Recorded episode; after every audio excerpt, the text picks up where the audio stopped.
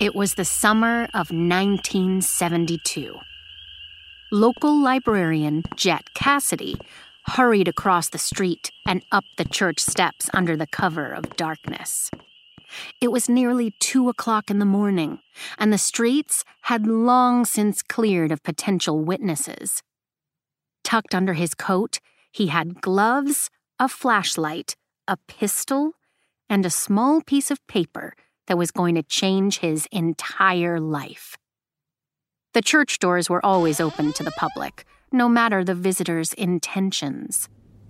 Jet slipped inside and strode quickly across the room. The girls he had overheard in the library had been specific. Tucked in the corner, where they thought no one was listening, they said the secret that would grant its seeker untold riches would be located somewhere up high.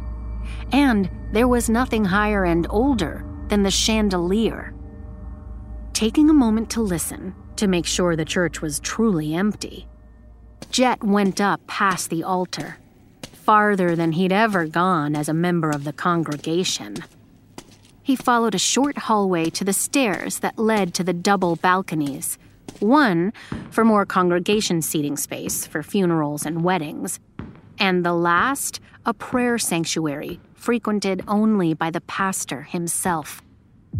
The third floor was a small space, the slanted roof tilting in so sharply he was almost too tall to stand. Across from him, at face height, was the chandelier. Jet had never seen the fixture this close before. It was dark this high up. The wide stained glass windows on the first floor provided very little moonlight to see by. Jet took out his flashlight and shined it at the chandelier, his eyes picking over the intricate brass fixture one filigree at a time. There, near the center, wrapped around the stem of a decorative leaf, was a small, tightly curled piece of paper tied to the twig with wire. The paper seemed to be wrapped around something shiny. Jet looked down at the pews 40 feet below him, then back at the chandelier hanging 8 feet away from the edge of the balcony. Leaning against the wall was the candle snuffer the church staff used to put out the candles. All he needed was to pull the light fixture closer to the balcony edge, and the treasure would be his.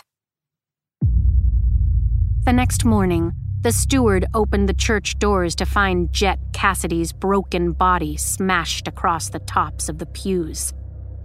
His blood was sprayed across 3 floors in a pinwheeling arc that dashed the balconies, entrance, and altar in biohazard. The chandelier was shattered on the ground around him. The candle snuffer still hooked on its base after Jet's fatal grab. It took them 3 days to scrub the gore from the stone. What no one realized was that the secret that had cost Jet Cassidy his life was already gone. Mere minutes after the librarian had fallen to his death, the clever girls he had tried to steal from crept into the church. Together, they had managed to pluck the paper and the object wrapped inside from the chandelier, exiting again with no one the wiser.